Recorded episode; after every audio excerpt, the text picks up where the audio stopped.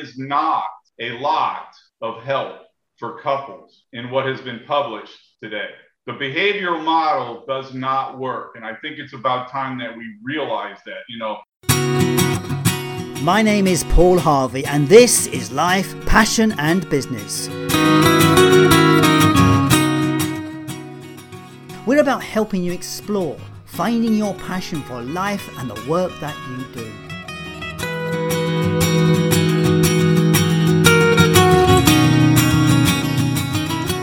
But it's so much more than that. It's about finding clues to the big life questions. What does it mean to be successful? What is the meaning of life?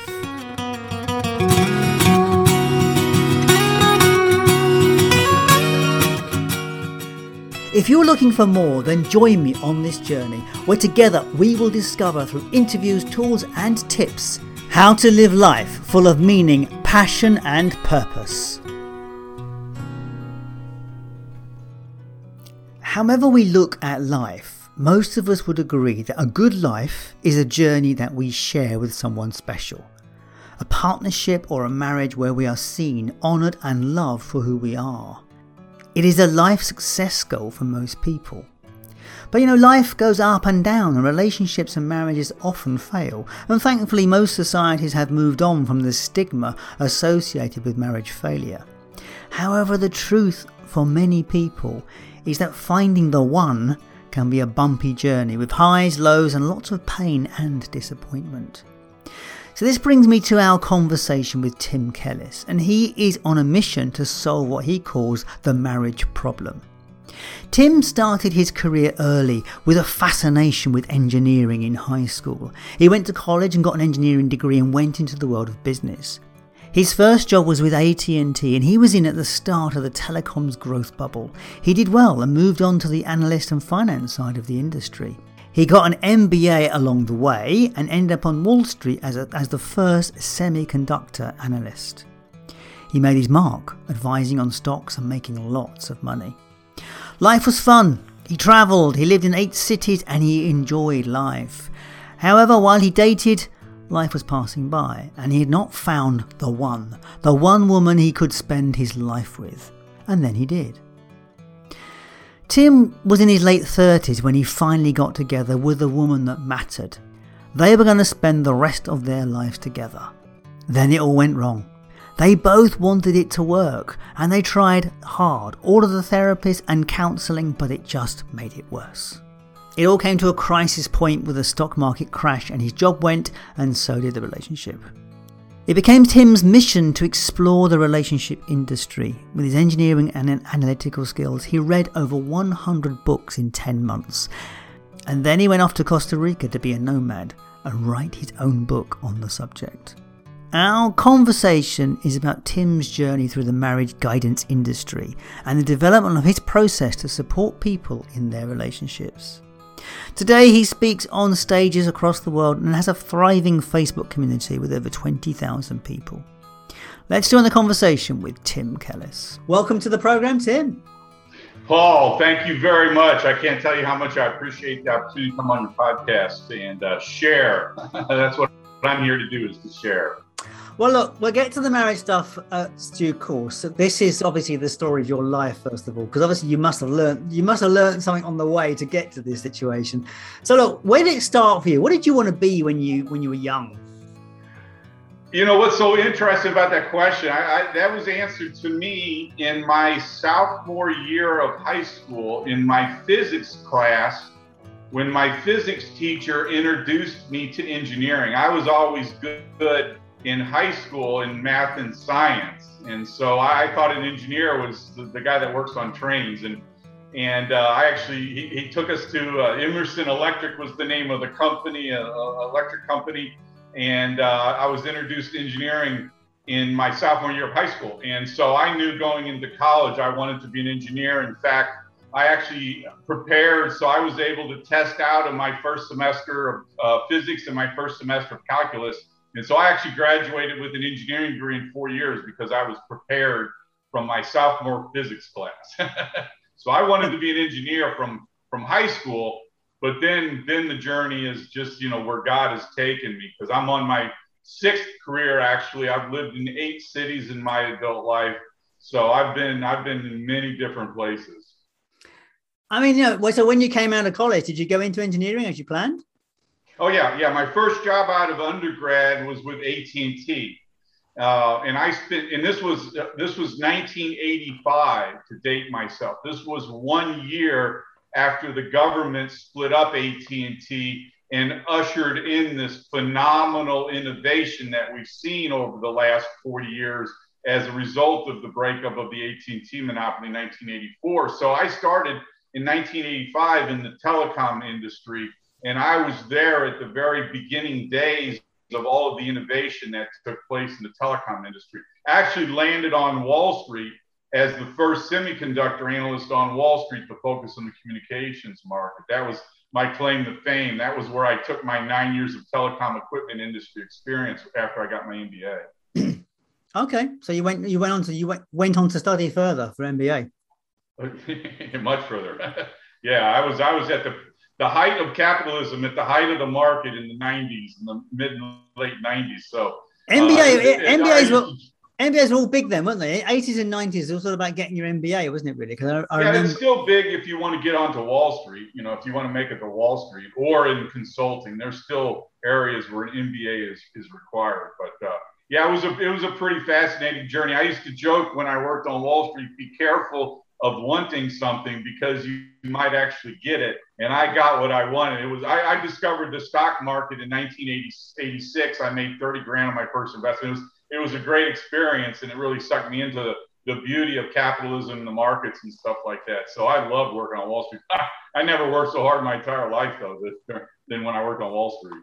So what was the net result of all that lot? Because obviously you, you, you had a great job in Wall Street. What did what made you leave it?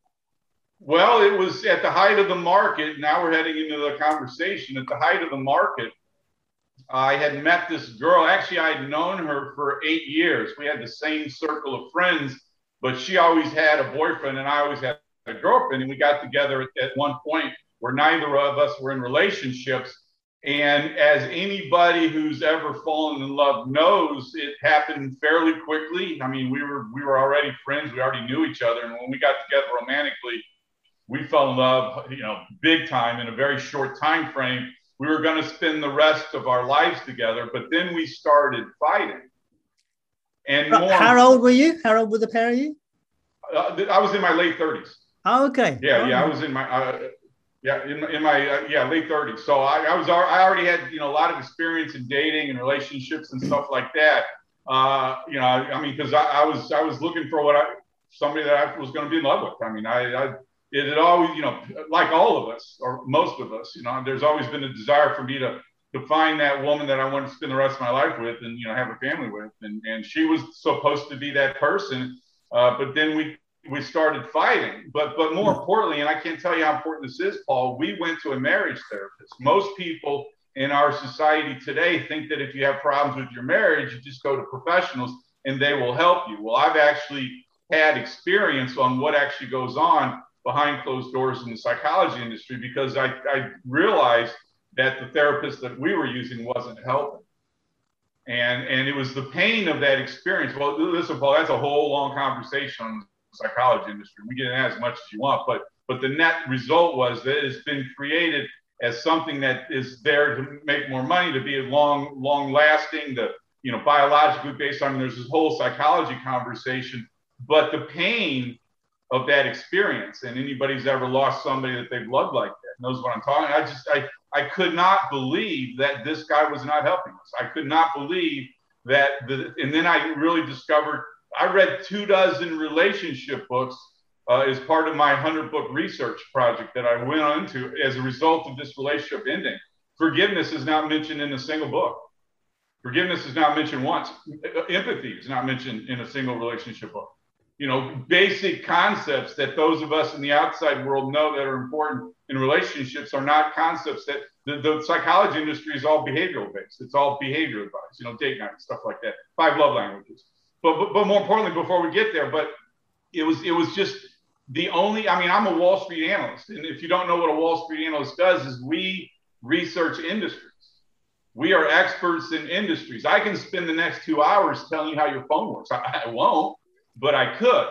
But that's the point. I realized I had the experience, the background, and the capability of researching the psychology industry or researching what it takes to make a marriage successful. It turns out it's more of a social. So the solution is equality. Equality is a political concept. It's not yet entered into the halls of the psychology industry yet. So that's why it takes much more of an understanding than just a psychological understanding on knowing what makes marriage work. And that's what I've done. My 100 books is the whole the whole spectrum of, of everything in, in society, you know, politics and, and, and governments and religions, even capitalism. I've got some stories of capitalism in my book to, to demonstrate some points.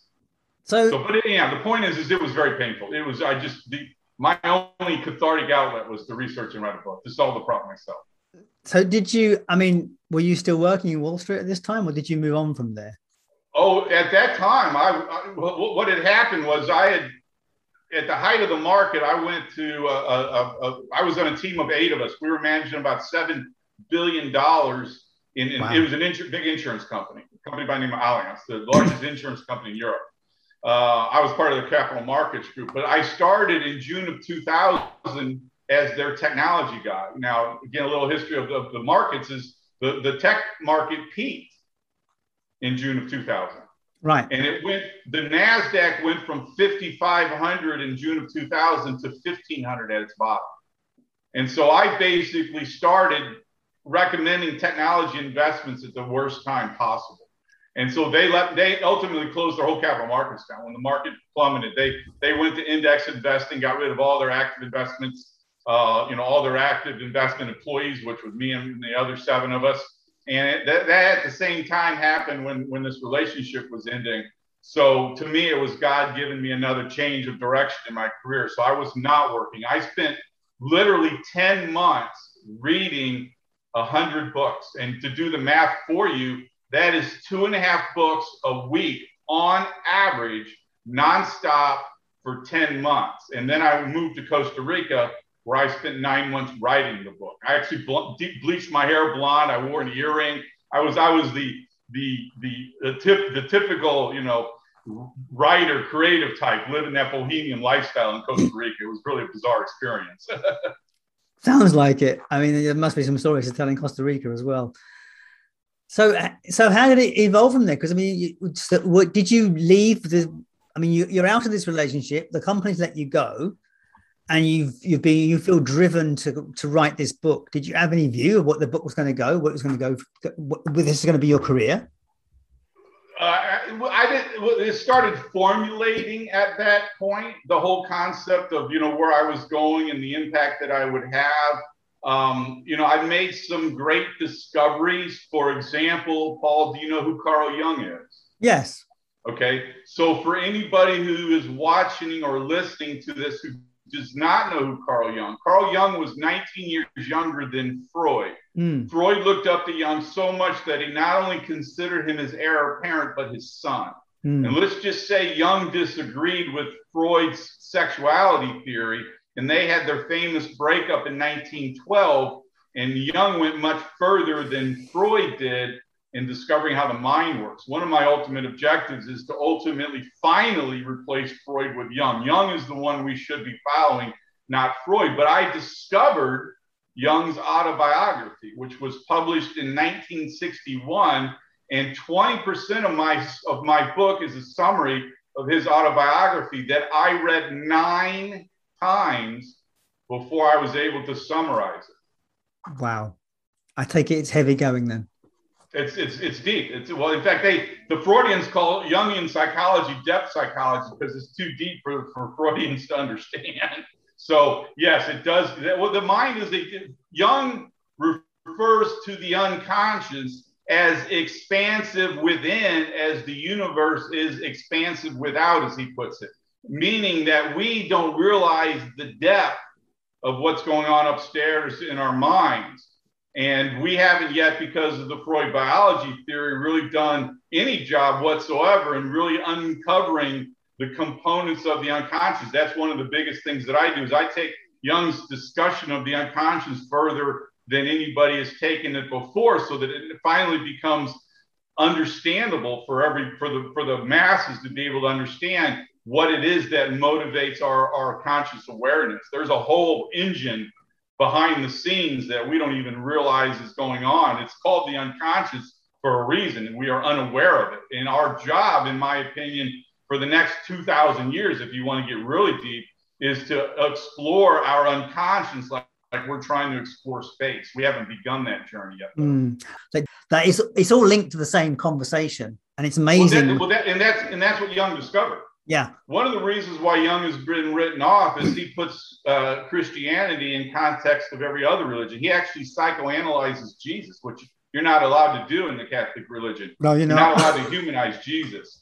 And so he does that. But he also, you know, anybody who's insightful has looked at other religions, particularly Eastern religions. Eastern religions, because of what they done, they did developing in the East, is much more progressive than the Western religions because of our need to justify wars and and and, and massacres and things that the reality is, is is you know God may have a reason for that stuff, but it's hard for people in the short term to be able to to see the value of war, and people have been able to do all kinds of things politically to justify wars, you know, and we know that from history, religious history, and political history. So this obviously became a passion for you, driving driving you. What what is the passion behind it for you to drive this? Passion is something that you realize that, that this is your faith. And I have a whole real deep conversation about faith. Paul, the most direct answer to your question is there is not a lot of help for couples in what has been published today. The behavioral model does not work. And I think it's about time that we realize that. You know, in fact, it was pointed out to me a couple weeks ago that the five love languages was actually published in 1992. That is the most progressive, but it's still behavioral based. And let me, let me explain what I mean by that, Paul. Let me, let me give you an example, a, a, a, a, tip, a snippet of an example. If Gary Chapman wanted to really help people psychologically, what he would have written is that both in the relationship should be doing all five love languages. And the reason why you picked the one that you picked is because either you didn't have it in your childhood or your spouse isn't giving it to you because your spouse didn't have it in their childhood. And once you realize that, once you include the childhood in the conversation, now you begin to bring up the psychological aspect of who the person is today based on what they learned in their upbringing because that's where that's where quite honestly most not all but most of our mental problems uh, occur because of our relationship with our parents. The only reason paul why i can comfortably and confidently tell anybody that i have solved the marriage problem is because i forgave my parents when i was 25 years old. Mm-hmm. it turns out we are supposed to be born twice. First obvious biologically, but we are also supposed to be born psychologically into adulthood. The bar mitzvah and the bat mitzvah in the Jewish tradition, the first communion in the Christian tradition, the quinceanera in the Latino tradition are all ceremonies that are initiation ceremonies into adulthood. They just happen when we're too young. We don't we don't start our, our uh, journey into adulthood now until we're at least in the, into our 20s, you know, at the, at the earliest, because we need to get to that point as an adult where we're, we're starting our career, we're dating, you know, this is a whole new world that we're living in where we have a lot more options and opportunities, financially speaking and career speaking. And that gives us all really an opportunity to find our own individual journey on, on life. But uh, so, yeah, this, this, is a, this is a very deep conversation. It's supposed to be because you're supposed to elevate your marriage to the number one priority, not the bottom priority, which is where most marriages ultimately regress to. So you mentioned this five five languages of love, was it? It's called the five love languages. Five that love languages. Yeah, that's the most popular concept in the in the political domain today, which is basically you're supposed to figure out that one love language that your partner is most interested in, and that's what you're supposed to focus on. It's behavioral advice, and they're supposed to do the same for you. Are they? I mean, is it is it is it something you could you, you could sum up in a in a couple of words, or is it too complicated? Five love languages. It's it's like gifts, acts of service. Um, uh, physical. There are five different behaviors that are all five common sense things that should be part of your marriage. Right. They all five. You should you should be acts of service for your partner. You should be comfortable with intimacy. You should be you know, uh, all the five love languages, all five of them are just common sense concepts and things that should be instrumental in your relationship. But you'll find out that there's one in general that sometimes it's usually different, but there's one that the wife isn't getting and the one that the husband isn't getting. And so what he's doing is he's giving behavior advice, give it. And that's the, the level of the conversation. It's not very deep at all. There's not much depth. There's certainly no psychological component to it. That's the point. It's all behavioral advice. Mm. Wow. So uh, you did this work and you you obviously discovered something. So where did it go from there? How did how did it how did this all evolve? Well, I I researched and wrote the book 20 years ago and then needed to it, it, was an interesting journey of trying to get it published i had one uh, agent read the first three pages of my manuscript told me the average person reads one book a year this won't sell i'm not interested i had to get back into a financial world so i got back on wall street and that's what got me down in south florida right now. That's what got me down in south florida. And then 14 years ago i decided i was going to take my journey the next step. So i actually self-published the book. And 14 years ago, I spent four years and like 10, like a million dollars uh, trying to get my, my, my message up and running, and it didn't happen. I didn't get to that, that, uh, that tipping point, as they call it in the business world. So I got back on Wall Street, back working in the financial world. And just uh, a couple, almost three years ago is when I finally jumped in with both feet and said, I'm not, there's nothing going to distract me. My mission, by the way, Paul, is to lower the divorce rate. That is my, my mission, my passion because I know I can do that. I just need to get in front of enough people and have enough people hear what I'm talking about to bring awareness on how to create a successful marriage, wow. which is what I do. Wow. I mean, to, to spend a million dollars on, on promoting that is just that's some commitment. So in, in all of this, with all this work, I, I hope you found yourself a wonderful partner. Please say yes, because it could be very embarrassing. well, I, I have the most, I have to explain, I have the most amazing woman in my life who is the motivation for me doing this, but she has asked me not to talk about her. So in, in fact, if I, but the reality, Paul, if I were to come here and say, look, I'm in a great marriage and we're going to live happily ever after, there's no value to that. The lessons that were learned were lessons that I've learned from relationships that did not work out. And that is the point. I had to go through those learning experiences. So being in successful marriage is not the point of what I'm doing.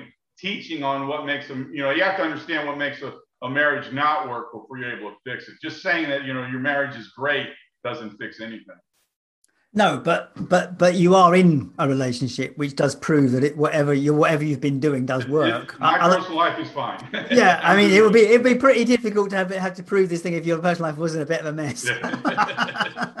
it's, it's all good. It's all good. Life is good. Life is good. But but again, more importantly, my person my, my professional mission though is to get in front of as many people as I can and educate as many people as I can on the on the path to success because there's nobody out there doing that right. No, indeed, indeed. I have a format on this on this podcast. I need to stick with it uh, because oh. we could no we could we could go down all sorts of rabbit holes here, but I will stick with the format. Otherwise, it causes me all sorts of hassle later. So, how do you define success? Because you know, as a because this is about the person, really. It's about you. I'm I'm interested in your journey you know when you were in wall street i guess success was was finding the right stock and and securing your bonuses. But how do you define it now? Well no no you're you're you're you're answering with the obvious outward experiences of yeah. success. Yeah i know I am, but, but... I'll, t- uh, but I'll tell you no i'm going to answer your question. The answer to your question uh, and this is actually one of the real significant motivations for me doing this. There's something about having knowledge that people respect. Yeah. And the the platform that I was on working on Wall Street, I mean, I've moved stocks. I've got a whole conversation about my experience on Wall Street that I won't get into but I was respected by the financial community working on Wall Street. I'm looking to get that kind of respect in the marriage business. And I've already felt it. I know what that means. I know what it feels like to actually put together a body of knowledge that, that people could use, like I did on Wall Street. And I'm doing the same thing now. That is what I'm creating within myself is getting back to that place uh, that I was at as a Wall Street analyst, but this from a much more expansive and much more significant perspective. So to me, success is having people earning respect is something to be earned. Mm. And that's what I realize I am doing. My uh, motivation for working my butt off is to get to earn people's respect on what I know about how to make a marriage successful. Yeah, clearly, and that, and and that's that, that's very valid. I mean, it's in, in full alignment with your mission, isn't it? In that respect. Oh, absolutely. Yeah, absolutely. That, again, that's you know, I realize I have a very unique background. Yeah. You know, engineering degree. We engineers are taught to solve problems. Wall Street analysts were taught to be analytical, and then I did my research. So I researched the hundred books with the experience of an analytical eye. So mm. when. I'm studying the psychology industry, I have an analytical eye. I'm not reading it and just taking it in as if I was just a student, but I'm, I'm actually analyzing the content to determine the validity of the content. That's why I realized the psychology industry has yet to move beyond Freud's biology theory. And so they still think that we are animals incapable of thinking, which is why there's no logical solution. We can think about our feelings. That is how far they've taken. It's the it's the how does it make you feel question. What are your thoughts behind your feelings, but not your thoughts behind your thoughts. That has not entered into the psychology industry yet because they still believe that we're animals. They still study animals to this day. Mm, and, and, I see stories all the time when they just did this new study where they studied these animals and this was result. I'm like, what the heck does that have to do with us as humans? Nothing. But the industry has followed that path for the last hundred years and they're still on that path. That's how we justify drugging people. That's where the whole drugging thing comes from. It's biological based, that our mind is a reaction to our brain states, which is quite honestly no science at all. Yeah, I mean, my last podcast, the podcast went out last week. Um, Terry Terry Sidhu, Sidhu, Terry Sidhu, and uh, he, he's a he, he's a specialist in meditation, uh, and he helped people with issues by using meditation that, that would not require a talking therapy and not require drugs. So yeah, there are many ways of tackling tackling some of the stuff as you talk about. And it, well, yeah, that's this is this is you know quite honestly, mythologically speaking, this is the age of Aquarius, and that's the water bearer. It's the age of spirituality to use a word that can turn people off. But spirituality is just your relationship with yourself. That's all it is. How, mm. how do you, what do you say to yourself up here? And that's what all of these, you know, mental approaches like meditation uh, in Reiki and all kinds of things that people are doing in the, in the quote spiritual world. And what they're doing is they're trying to get what's going on up here to be a pleasant experience. And in fact, I actually describe what goes on in the unconscious so that you can have a logical conversation on how to get to that place where your relationship with yourself is a successful one. That's what I get into the real deep Jung stuff. Mm, interesting. So, I mean, my next question is contribution. It's bloody obvious what your contribution is, but you better tell me. I'm sorry? My next question is contribution. How do you see you contributing to the world? But it's a bit of an obvious conversation, really, because I can yeah, see well, how you're contributing. Well, that, that's yeah, that's the point. Is is you know we've had this culture of divorce since the '60s in America, so it's you know 60 years, and there's been nothing yet that's really given people the guidance and insight on how to make it work, and that's what I do. And I realize that I've got a, a significant message that's not out there. So yeah, yeah. Uh, yeah, that's that's my my contribution is is just just so people understand there is a solution. Once you understand what that solution is, then you know what you can do as a couple to learn to grow together. That's the, probably the most important thing that I teach people. My contribution is teaching couples how to grow together instead of growing apart. How do you contribute to yourself? Well, I'm always working on myself. My biography won't be finished until my obituary, and only God knows my real name. Fair enough. The difference between somebody who is intelligent and somebody who is ignorant is one of them knows they're ignorant. Think about that one for a second.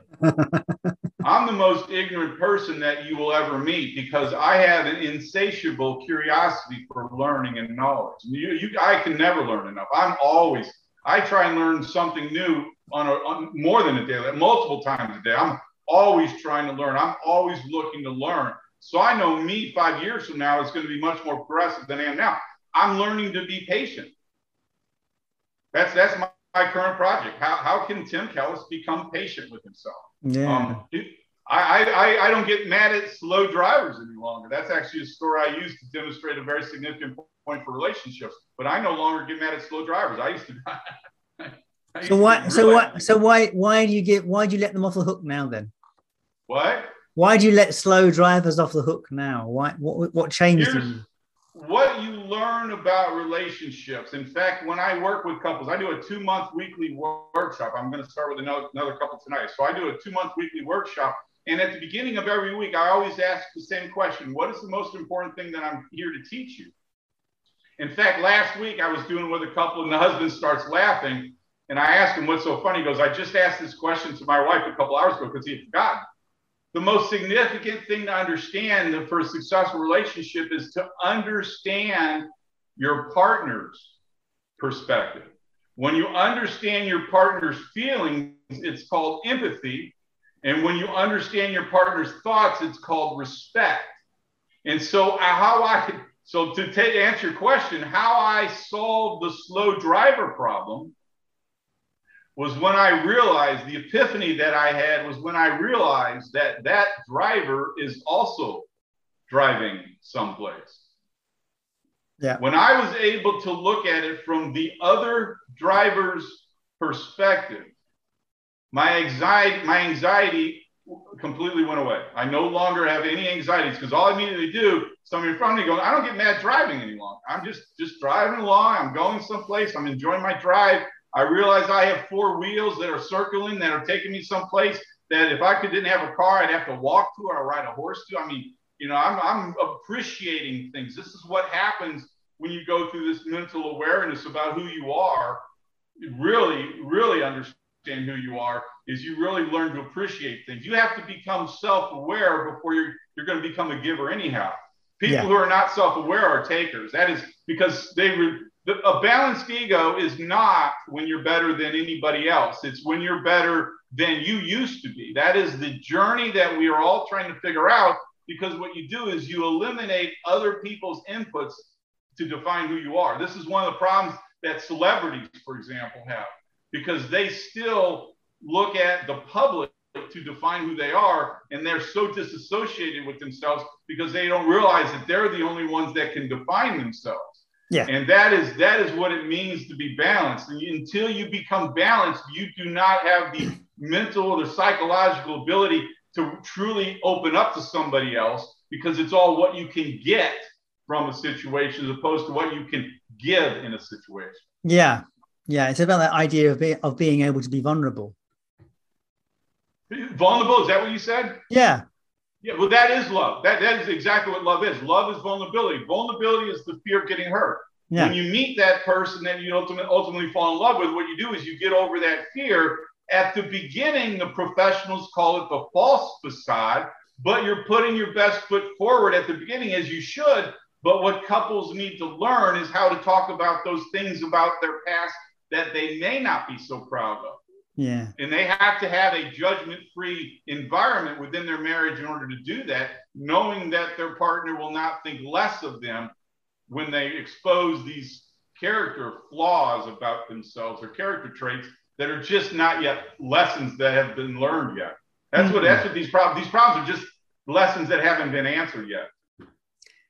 So how does it work? What is what, what is it that you do for people? Is it is it a training courses? Is it is it uh, one you know, direct coaching? How does it work?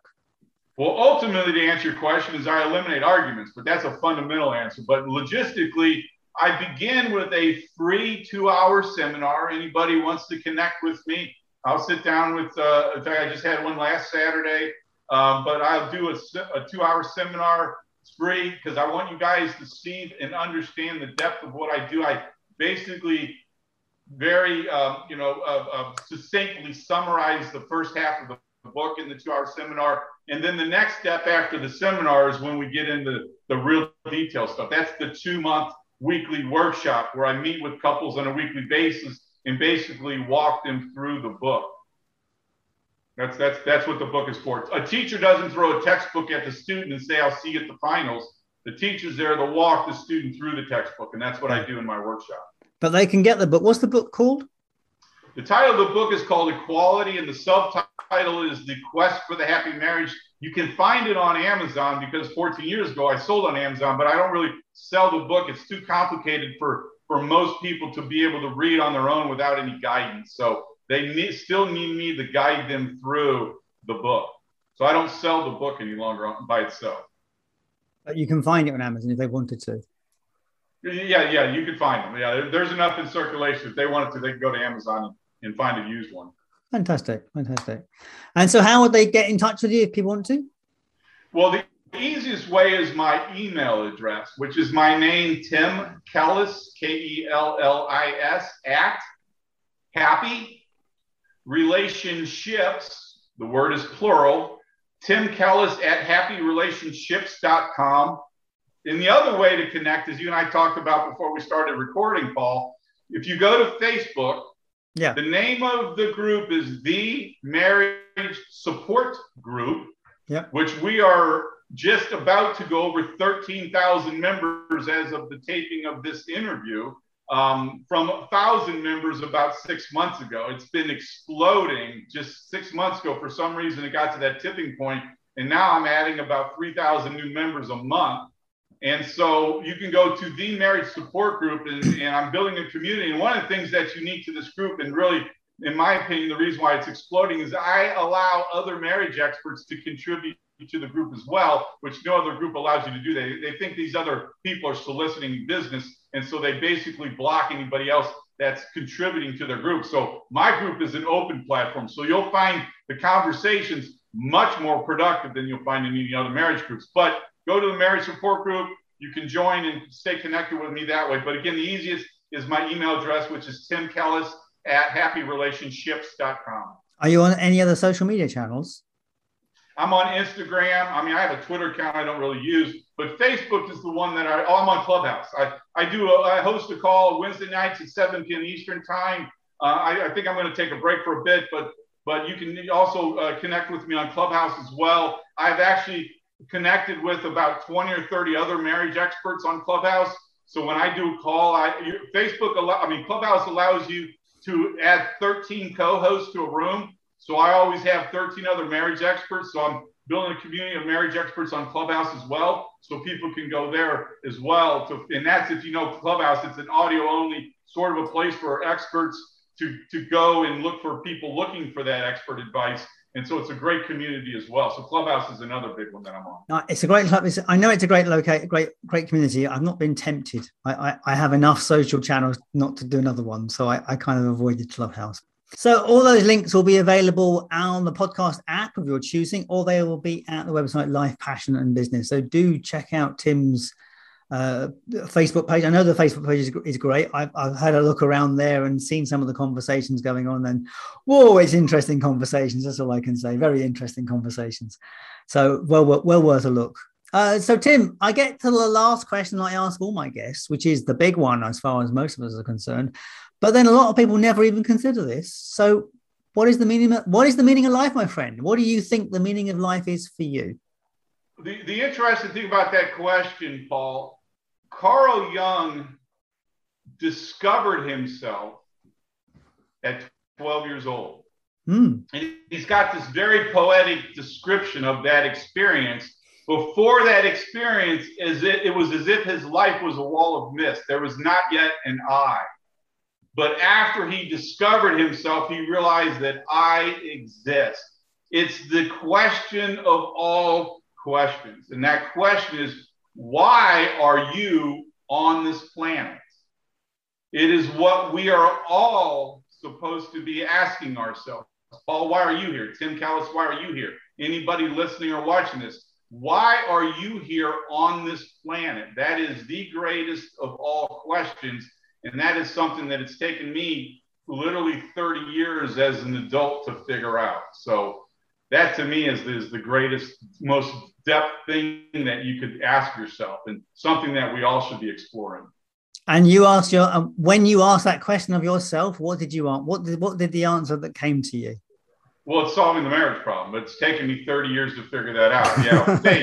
Carl Jung has a really, really a poetic discussion of fate. You know, it's I'm, I'm alone with God when I'm when I'm going through my journey.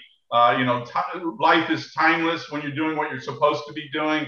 You know, you realize that God puts you on this planet for a reason, and mine is to save marriages. And you know, and because here's let me end it this way as well, Paul. When I was 12 years old, I told my mom I wanted to be a Catholic priest when I was 12 years old. And, okay. and, and then I discovered girls. So that whole career path kind of got derailed. Yeah, yeah. yeah. You can't be a Catholic priest and like girls. They don't go hand in hand. They don't go together very well. But the point is, is I was raised with a moral compass, and it's interesting that something that happened to me as a 12 year old would actually become a significant component of my adult life in this whole marriage conversation because there's a hmm. lot of biblical things uh, of value that you could that's one of the things you realize Freud did. There's no biblical concepts like forgiveness or empathy in psychology, but it is in the biblical world. And once you get past the wife will obey the husband, once you get past the patriarchy message at the very beginning of the Bible, there's a lot of conversations about unity, loving the person that you want to be loved, like Jesus loved the church. There's a lot of great concepts in, in there. But I didn't realize that this, you know, religious experience I had as a 12 year old would actually become useful as, as an adult when I take on this marriage quest. Hmm. Well, uh, all the best with it. I, yeah, I think it's a fantastic story. Thank you so much for sharing it with us. And um, yeah, uh, Tim Kellis, thank you for being here with me today. Paul, again, like I said at the beginning, I can't thank you enough. And, and I really appreciate you uh, for giving me an opportunity to appear and to, to share my message with you because obviously you can see it's something I'm very passionate about and something I feel that I've got to get out. So, again, thank you very much for this, this opportunity to appear on your podcast. Thanks, Tim. All the best. And that was Life, Passion and Business with Paul Harvey and my guest, Tim Kellis. If you would like to catch up with Tim, he's offered his email address, which is timkellis at happyrelationships.com. You also find him at his Facebook group, which is the Marriage Support Group. And at the time of recording, about 13,000 members. I think it's now at 23,000 active members. So it's a very, very powerful group, well worth checking out. You can find all those links at the website lifepassionandbusiness.com. And while you're there, do check out other resources that you'll find under the resources tab.